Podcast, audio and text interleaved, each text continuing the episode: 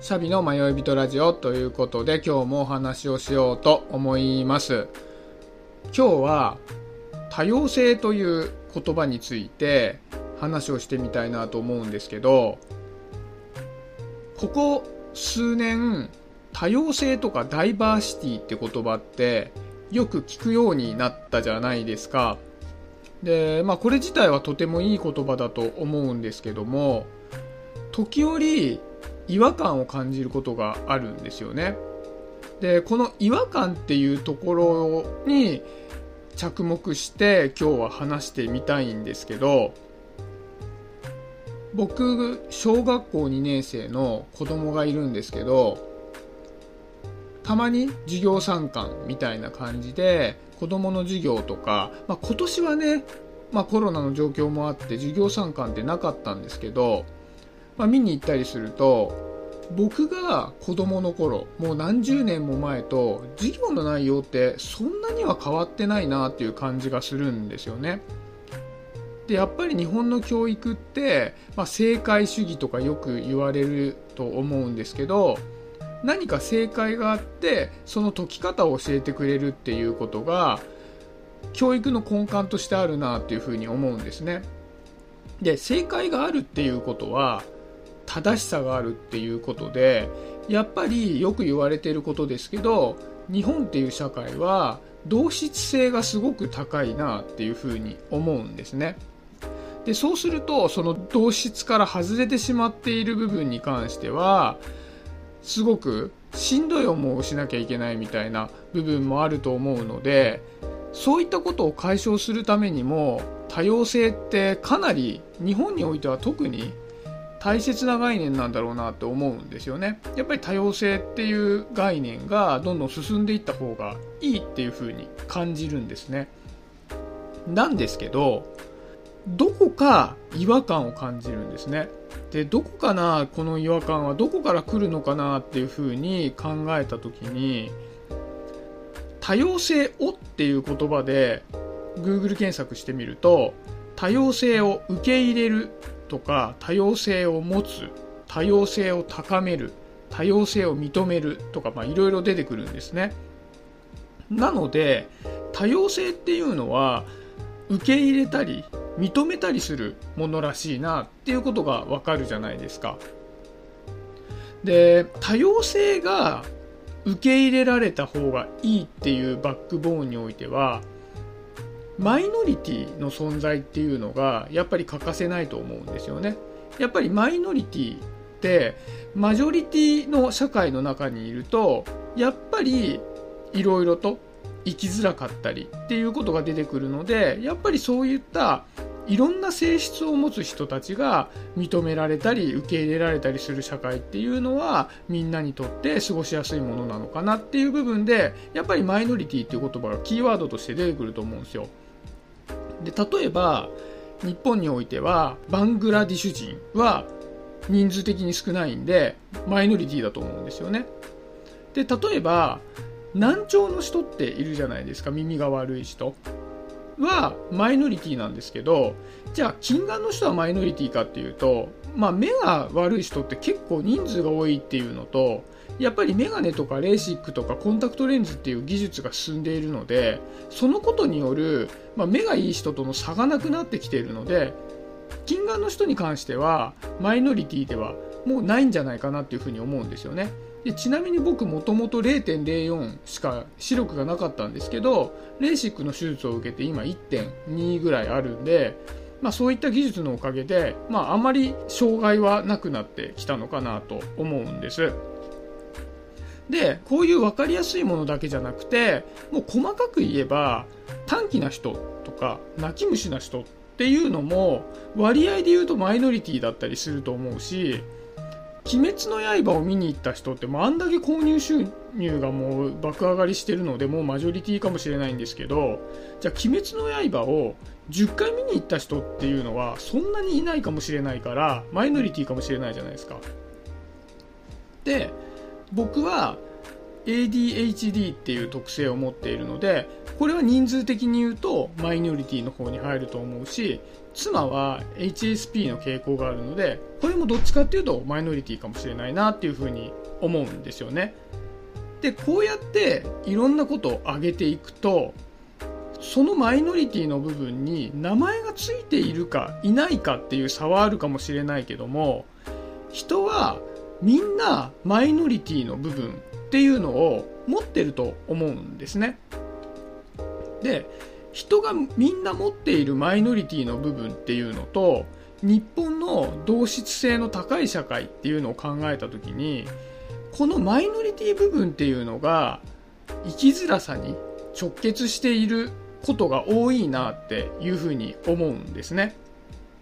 でじゃあみんなマイノリティ部分を持っているんであればそれがお互いに受け入れられて認められる社会っていうのはやっぱりみんなにとって生きやすい社会にもつながると思うのでとってもいいことかなっていうふうに思うんですよね。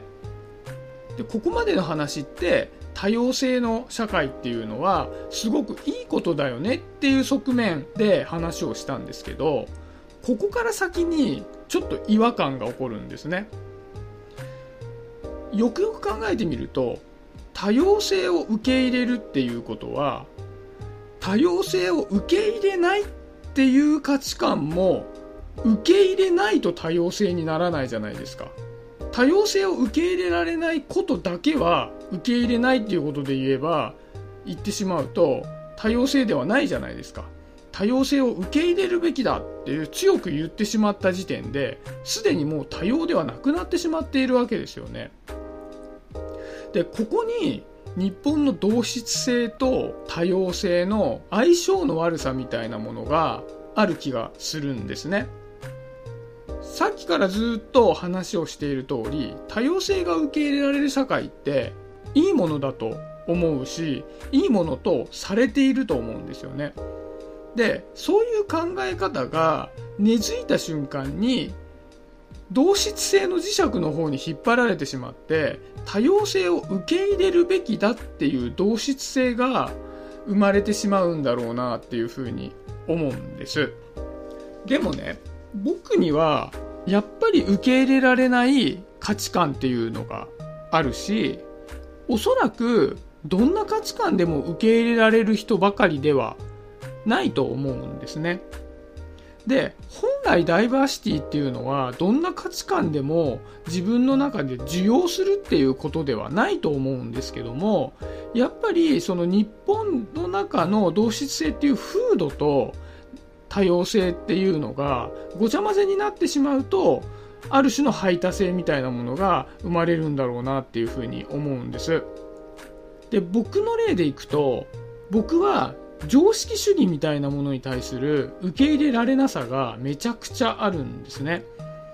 例えば普通何々でしょとか常識的に考えてこうだよねとか社会人としてこうだよね大人としてこうだよね。で僕営業パーソンなので営業パーソンとしてはこうあるべきだみたいなべき論みたいなものを押し付けられると非常に腹が立つわけですね。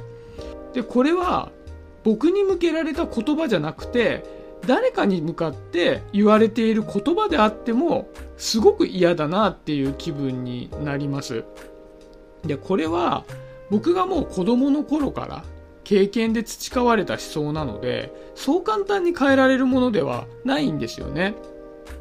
だから僕はこの受け入れられなさを自分では受け入れて生きていかなければいけないのでもし日本のダイバーシティっていうのが僕の受け入れられなさっていうのを否定するのであれば僕は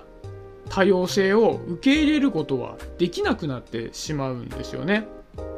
なんですけど本来僕のその常識主義は受け入れられないとかっていう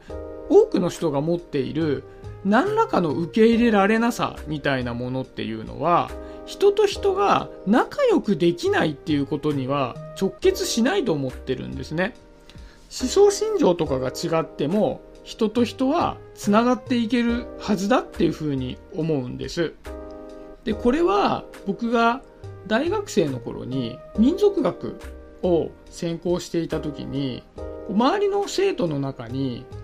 在日コリアンの人がめちゃくちゃ多かったんですね。やっぱり日本の民族学を僕は専攻していたので、やっぱり日本の中の民族的なマイノリティである在日コリアンの人がいっぱいその授業を受けてたりしたんですね。で、まあ、在日コリアンの人と僕とはよく、まあ、お友達なんで一緒に話したりするんですけど、議論になると思想的に折り合いのつかないことっていっぱい出てくるなってことに気づいたんですね。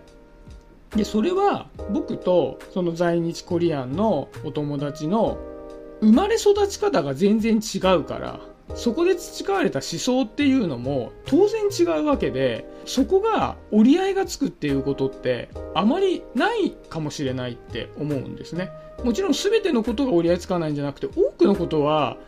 一致していたりするんですけど、やっぱり興味関心軸が似てるので、でもやっぱりどこか折り合いがつかない部分もあったりして、で、やっぱりどんなに話し合ってもそこの折り合いがつかないけども、それはそれで友達として仲良くやっていこうっていう、まあ、気持ちがあったんですね。まあ、だから言ってしまうと、気が合わないけど乾杯しようみたいな姿勢っていうのが僕は社会的には好きだなっていうふうに思うのでやっぱり多様性っていう言葉自体はすごくいい言葉だと思うのでそこがある種の同調圧力みたいなものに組みしないでほしいなっていうのが僕の願いとしてあるなっていう話を今日はしたかったのでこのテーマを選ばせていただきました。はい、今日はそんなところで終わりにしようかなと思います。今日もありがとうございました。シャビでした。バイバイ。